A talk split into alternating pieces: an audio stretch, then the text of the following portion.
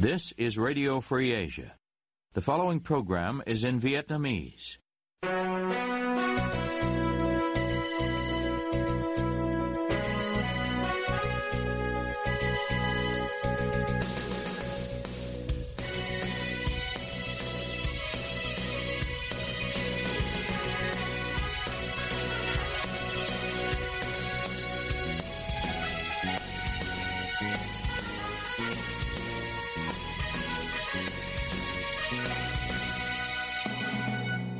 Đây là Đài Á Châu Tự Do, phát đi từ thủ đô Washington, D.C., Hoa Kỳ. Toàn ban cùng Nguyên Lam xin kính chào quý thính giả.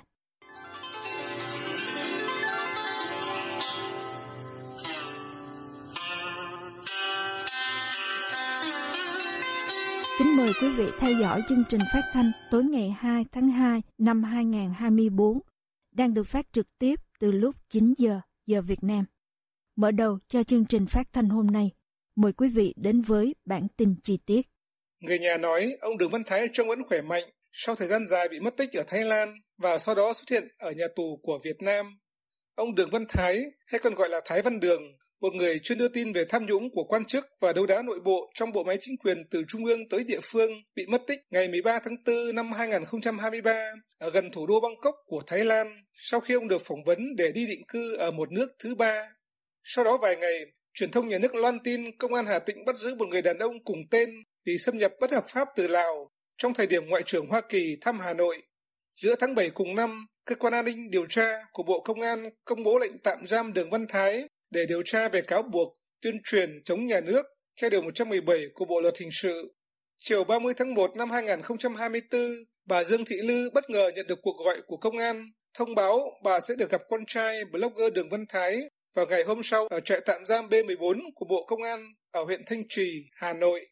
Chia sẻ với Đài Á Châu Tự Do vào ngày 2 tháng 2, bà Lư cho biết sáng sớm ngày 31 tháng 1, bà đi taxi đến trại tạm giam và được nói chuyện với con trai bằng điện thoại qua lớp kính dày. Bà kể lại cuộc nói chuyện đầu tiên giữa hai mẹ con sau gần 9 tháng như sau. Được nửa tiếng thì tôi nói chuyện về sức khỏe thôi. Nói chuyện vào lao chuyện gia đình, rồi thì uh, thế thôi chứ tuyệt đối không được nói chuyện công việc. Được nghe cửa cửa mà. Người mẹ già hơn 70 tuổi xúc động khi gặp lại con trai sau nhiều đồn thổi về tính mạng của ông kể từ khi đột nhiên mất tích ở Thái Lan. Một năm trước đó, bà Lư có sang Bangkok gặp ông Thái trong dịp Tết Nguyên đán Quý Mão. Sau thời gian dài không gặp lại, bà nhận xét. À, không nhận ra, tại vì nó trắng hơn. Này ở bên Thái Lan nó đen, vẫn mạnh khỏe, trông trắng trẻo mà vạc vỡ lắm, không có cái gì là cái hao hồn cả. Người mẹ đang sống một mình ở Hà Nội được con trai cho biết tình trạng trong trại tạm giam ổn, được ăn uống đầy đủ và được đối xử tốt. Khi hỏi về tiến trình điều tra, bà cho biết phía công an không nói cụ thể mà chỉ động viên bà một cách chung chung. Đến lúc ra cửa thì nó chỉ bảo là bà ơi, bà cứ yên tâm, ở trong này anh không có vấn đề gì, sớm anh sẽ về với bà. Từ nay đến 20 tháng 4, nếu mà có cái gì thay đổi thì chúng cháu sẽ đánh tranh về cho bà. Phóng viên gọi điện cho cơ quan an ninh điều tra Bộ Công an để hỏi về tiến trình điều tra trong vụ án của blogger Đường Văn Thái. Tuy nhiên, người trực máy từ chối trả lời. Bà Lư cho biết do không được phép tự do trao đổi thông tin trong cuộc gặp vừa qua nên bà không rõ ý định của con trai về việc thuê luật sư bảo chữa, trong khi bà đã lớn tuổi nên không biết cách tìm luật sư để trợ giúp pháp lý cho ông. Theo quy định trong Bộ luật tố tụng hình sự, bị can trong các vụ án thuộc chương an ninh quốc gia chỉ được gặp thân nhân và luật sư khi quá trình điều tra kết thúc Việc ông Đường Văn Thái được gặp thân nhân khi điều tra còn đang diễn ra nằm trong số trường hợp hiếm hoi. Trong phần lớn các vụ án chính trị, bị can không được gặp thân nhân trong thời gian này, thậm chí có trường hợp chỉ được gặp gia đình sau khi đi thi hành án. Ông Đường Văn Thái, 42 tuổi, sang Thái Lan xin quy chế tị nạn chính trị từ cuối năm 2018. Ở gần Bangkok, ông tiếp tục đưa tin về tranh giành quyền lực giữa các quan chức lãnh đạo ở cấp trung ương và địa phương với hàng trăm video, clip phát tán trực tuyến trên kênh YouTube Thái Văn Đường hiện đã bị xóa. Ngay trước khi bị mất tích ở khu vực gần nhà trọ ở Tiaburi, tỉnh Pathum Thani, ông đã được phỏng vấn để đi định cư ở nước thứ ba. Nhiều tổ chức dân sự quốc tế như theo dõi nhân quyền, Human Rights Watch, phóng viên không biên giới, ASF và Ủy ban bảo vệ ký giả CPG cho rằng Đường Văn Thái bị bắt cóc bởi lực lượng an ninh Việt Nam và đưa về Hà Nội giống như trường hợp blogger Trương Duy Nhất của Đài Á Châu Tự Do ở Bangkok đầu năm 2019 hay cựu quan chức dầu khí Trịnh Xuân Thanh ở Berlin năm 2017. Giữa tháng 7 năm 2023, bà Lư nhận được giấy thông báo về việc khởi tố bị can, áp dụng biện pháp ngăn chặn tạm giam của Cơ quan An ninh Điều tra Bộ Công an ký ngày 5 tháng 7. Kể từ khi hết hạn tạm giam vào ngày 12 tháng 8 năm 2023 đến nay, bà chưa nhận được thông báo gia hạn tạm giam con trai mình. Tòa án Nhân dân Thành phố Hồ Chí Minh sáng ngày 2 tháng 2 tuyên phạt người mẫu Ngọc Trinh một năm tù nhưng cho hưởng án treo và trả tự do ngay tại tòa với tội danh gây rối trật tự công cộng sau khi cô này có hành vi nhõng mong lái xe phân khối lớn và đăng tải các đoạn clip có cảnh đó lên mạng xã hội. Giáo viên dạy lái xe Trần Xuân Đông cũng bị tuyên phạt một năm 6 tháng tù đối với hai tội danh gây rối trật tự công cộng và sử dụng tài liệu giả của cơ quan, tổ chức. Một luật sư ở Hà Nội không muốn nêu danh tính nhận xét với RFA về bản án đối với người mẫu Ngọc Trinh như sau. Theo tôi, bản án dành cho Ngọc Trinh một năm tù treo là phù hợp, nhân văn. Tuy nhiên, với hành vi phạm tội của cô ấy, nhẽ ra không cần thiết phải giam, và báo chí khi đăng ảnh cô ta phải làm mờ để tránh ảnh hưởng tới hình ảnh cá nhân cô ấy. Về thông tin cho rằng đây là vụ án điểm hay cơ quan chức năng muốn xử lý Ngọc Trinh để răng đe những người có lượng theo dõi cao trên mạng xã hội, vì luật sư này cho rằng không nên giữ tư duy án điểm vì pháp luật được thiết kế để dành cho số đông, quan tòa chỉ nên tuân thủ và xét xử theo luật pháp, chứ không phải theo chỉ đạo của ai đó. Mạng báo thanh niên dẫn cáo trạng cho biết Ngọc Trinh không có giấy phép lái xe phân khối lớn từ 175cc trở lên bằng hạng A2, nhưng lại bàn bạc cùng Trần Xuân Đông chuẩn bị xe mô tô phân khối lớn, lựa chọn địa điểm để lái xe. Đồng thời Trinh phân công cho các trợ lý chuẩn bị điện thoại, flycam để quay phim và đăng tải lên các nền tảng mạng xã hội, nơi cô có hàng triệu người theo dõi. Hội đồng xét xử nhận định hành vi của hai bị cáo gây nguy hiểm cho xã hội, đe dọa an toàn tính mạng, sức khỏe của người khác, gây mất an ninh trật tự tại địa phương. Hành vi sử dụng tài liệu giả của cơ quan tổ chức của Đông còn xâm phạm đến trật tự quản lý hành chính nhà nước, đến sự hoạt động bình thường của cơ quan tổ chức. Trước khi diễn ra phiên tòa, Ngọc Trinh đã gửi lời xin lỗi qua một video quay tại cơ quan công an và khuyên mọi người đừng bắt chước giống cô. Tại phiên tòa, Ngọc Trinh cho rằng trong lúc học bằng lái xe A2 đã nhờ giáo viên dạy lái xe hướng dẫn các động tác khó, bắt chước theo các clip trên mạng. Vào 3 ngày đầu tháng 10 năm ngoái, Ngọc Trinh đã điều khiển xe phân khối lớn và thực hiện các động tác lái xe nguy hiểm như thả hai tay, nằm quỳ trên yên xe, di chuyển trên nhiều tuyến đường giao thông ở thành phố Thủ Đức, thành phố Hồ Chí Minh. Cảnh sát giao thông thành phố Hồ Chí Minh sau đó ra quyết định xử phạt hành chính với số tiền hơn 17 triệu đồng với các lỗi vi phạm. Tuy nhiên cô này không xóa các clip đã đăng tải, cho rằng đã đóng phạt rồi và để video để cảnh báo những bạn trẻ không vi phạm giống cô. Đến ngày 19 tháng 10 năm 2023, cơ quan cảnh sát điều tra công an thành phố Hồ Chí Minh khởi tố vụ án, khởi tố bị can và tạm giam đối với Trần Thị Ngọc Trinh về tội gây rối trật tự công cộng. Tổng Bí thư Đảng Cộng sản Việt Nam Nguyễn Phú Trọng và Chủ tịch kiêm Tổng Bí thư Đảng Cộng sản Trung Quốc Tập Cận Bình vào ngày 2 tháng 2 năm 2024, tức ngày 23 tháng Chạp Quý Mão, trao đổi thư chúc mừng năm mới Giáp Thìn. Thông tấn xã Việt Nam và Tân Hoa xã đều loan tin. Reuters dẫn thư ông Tập Cận Bình nêu rõ mong muốn của ông này cùng làm việc với người đứng đầu Đảng Cộng sản Việt Nam Nguyễn Phú Trọng trong việc thúc đẩy mối quan hệ song phương đơm hoa kết trái từ gốc rễ, cùng chia sẻ tương lai. Tin cho biết, cả hai ông nhắc lại chuyến thăm Việt Nam được cho là dấu mốc quan trọng của Chủ tịch kiêm Tổng bí thư Đảng Cộng sản Trung Quốc Tập Cận Bình vào tháng 12 năm 2023. Thư của hai ông Nguyễn Phú Trọng và Tập Cận Bình cũng bày tỏ vui mừng trước xu thế mà theo họ là phát triển tích cực và tiến triển quan trọng của quan hệ hai đảng, hai lân bang trên tất cả các mặt kể từ sau chuyến thăm Trung Quốc của ông Nguyễn Phú Trọng vào tháng 10 năm 2022, ngay sau Đại hội 20 của Đảng Cộng sản Trung Quốc.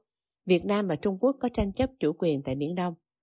Ngày 19 tháng 1 vừa qua là đúng 50 năm Trung Quốc cưỡng chiếm thành công hoàn toàn quần đảo Hoàng Sa sau một trận hải chiến khiến 74 binh sĩ Việt Nam Cộng Hòa hy sinh. Vào trung tuần tháng 3 năm 1988, Trung Quốc dùng vũ lực đánh chiếm một số đảo từ phía Việt Nam ở quần đảo Trường Sa, giết chết 64 lính công binh Việt Nam. Vào tháng 2 năm 1979, hai phía cũng đánh nhau ở biên giới. Cuộc chiến này được gọi là chiến tranh biên giới Việt Trung. Trung Quốc ngày càng hung hăng, quyết đoán tại Biển Đông. Trong những năm vừa qua, Trung Quốc tiến hành xây dựng những nơi chiếm được tại đó thành các đảo tiền tiêu, rồi quân sự hóa với những trang thiết bị hiện đại và cơ sở hạ tầng kiên cố. Xin chào các bạn, tôi là Trường Sơn. Còn tôi là Cao Nguyên.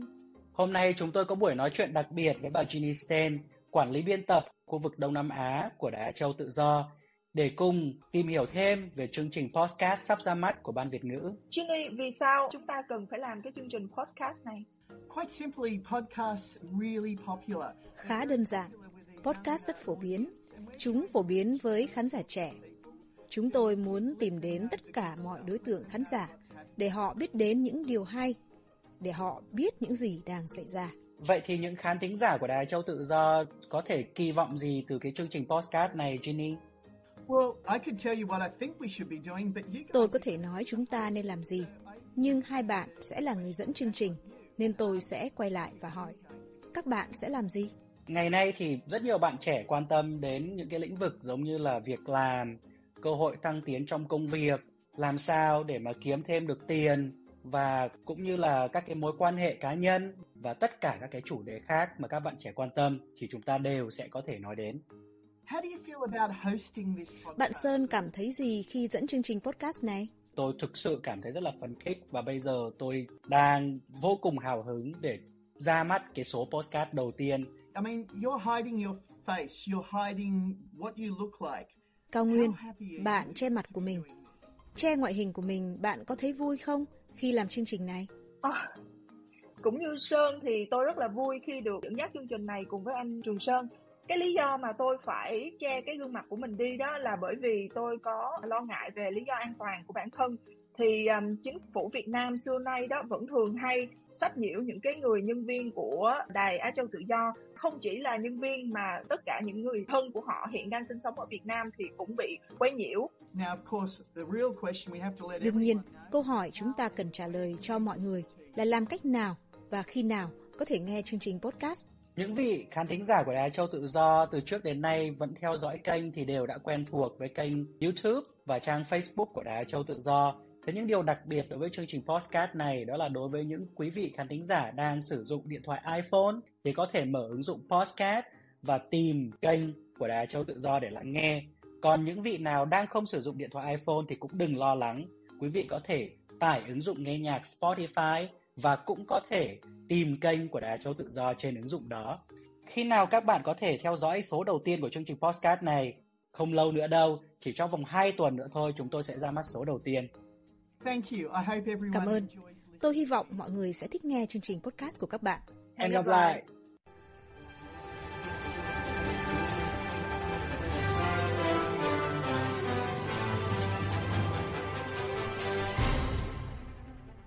Quý tín giả đang theo dõi chương trình phát thanh của Đài Á Châu Tự Do. Ngoài các trang Facebook và YouTube, quý vị cũng có thể đón nghe các chương trình phát thanh của đài qua vệ tinh Intelsat 17 băng C ở 66 độ Đông và vệ tinh 19 băng C ở 166 độ Đông. Tiếp nối chương trình, thưa quý vị. Trong dự thảo Nghị định tiêu chuẩn chức danh công chức lãnh đạo quản lý trong cơ quan nhà nước vừa trình chính phủ, Bộ Nội vụ đã đề xuất cán bộ được bổ nhiệm vị trí cao hơn cần có sản phẩm cụ thể phù hợp với vị trí dự kiến bổ nhiệm để chống chạy chức, chạy quyền. Khi nào thì đề xuất bổ nhiệm cán bộ dựa trên sản phẩm này được thực thi? Mời quý vị tìm câu trả lời cùng với Trung Khang trong phần sau. Cụ Trung tá Vũ Minh Trí hôm 8 tháng 1 năm 2024 khi trao đổi với Đài Á Châu Tự Do cho rằng tôi thấy là đề nghị này là nó tương đối hợp lý. Bởi vì rằng là khi mà bổ nhiệm một cán bộ đến một cái vị trí mới đấy, thì việc anh có những sản phẩm cụ thể ờ, hoặc là những cái thành tích cụ thể nó phù hợp với cả cái tính chất, cái nhiệm vụ ở của cái vị trí công tác mới đấy, thì là một căn cứ rất quan trọng để chứng tỏ rằng là anh phù hợp với cái vị trí đó. Như chúng ta đã biết là thời gian vừa qua đấy, có rất nhiều cán bộ mà được bổ nhiệm vào những vị trí chẳng hề liên quan gì đến chuyên môn nghiệp vụ của họ cả. Vì thế, cụ Trung tá Vũ Minh Trí cho rằng đề xuất này có ý nghĩa tích cực, góp phần bảo đảm cho việc cán bộ sẽ đảm nhận được vị trí mà họ được bổ nhiệm. Tuy nhiên trước những lo ngại sẽ có những ưu tiên bổ nhiệm liên quan người có công, ông Trí nói tiếp. tôi nghĩ rằng thế này thực ra là trước kia ta cứ quen cái kiểu đãi ngộ người có công ấy ví dụ như là con em của anh hùng bộ đội vũ trang nhân dân người bà mẹ việt nam anh hùng hay là thương binh liệt sĩ khi thi đại học sẽ được cộng thêm một số điểm nhất định. Yeah. thì thực ra cái đấy nó nghe thì có vẻ hợp lý nhưng thực ra tôi nghĩ nó là không hợp lý. Bởi vì rằng là người ta thi vào đại học để học đại học hoặc là người ta bổ nhiệm cái vị trí kia để người ta làm cái công việc ở vị trí đó. Và đấy là để làm việc chứ không phải là một hình thức đãi ngộ. Không thể dùng cái gọi là giảm điểm để vào đại học hay là vì là anh là có con em thế này thế kia cho nên tôi bổ nhiệm anh vào vị trí này. Đấy không phải hình thức đãi ngộ. Thay vào đó theo ông trí có thể đãi ngộ bằng vật chất ví dụ như danh hiệu hoặc tặng nhà tình nghĩa hay cho một khoản tiền phụ cấp theo chế độ quy định vân vân ông trí cho rằng đã làm việc thì phải đáp ứng đầy đủ các tiêu chuẩn của các vị trí đó chứ không nên du di còn giáo sư Đặng Hùng Võ, nguyên Thứ trưởng Bộ Tài nguyên Môi trường từ năm 2002 đến năm 2007, hôm 8 tháng 1 năm 2024, khi nhận định với Đài Châu Tự Do cho rằng cần phải có tiêu chí cụ thể.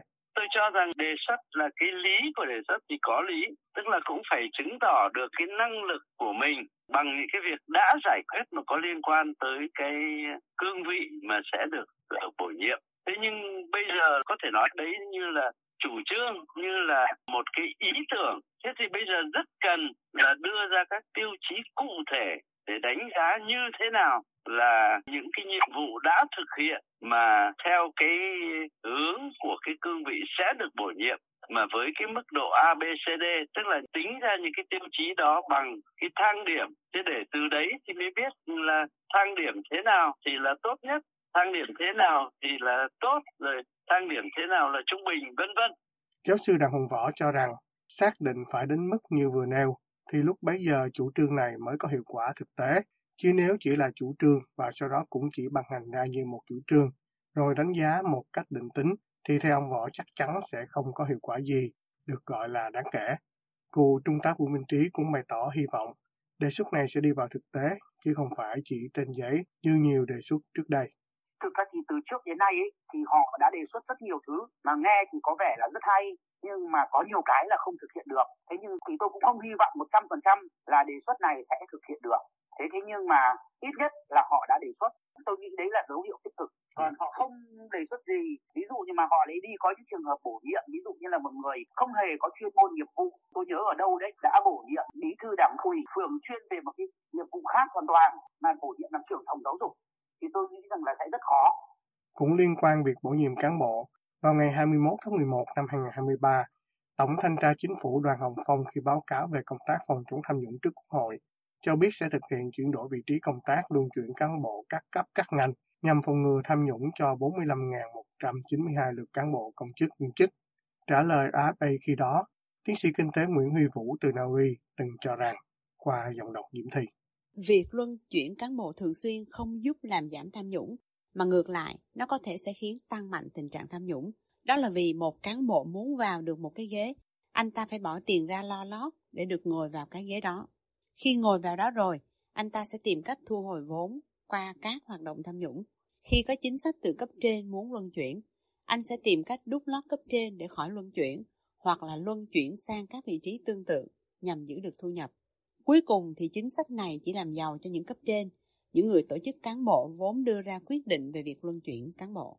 Theo tiến sĩ Nguyễn Huy Vũ, muốn chống tham nhũng thì cần có tự do, tự do báo chí và truyền thông để vạch tham nhũng, tự do chính trị để cạnh tranh giữa các đảng phái.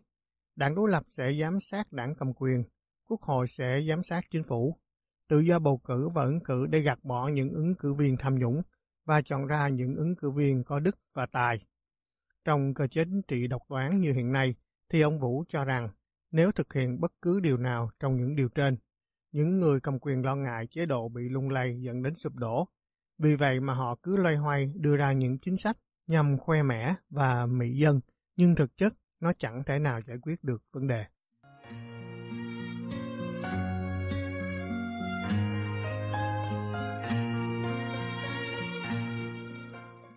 Quý tín giả vừa theo dõi chương trình phát thanh tối ngày 2 tháng 2 năm 2024 của Ban Việt ngữ Đài Á Châu Tự Do.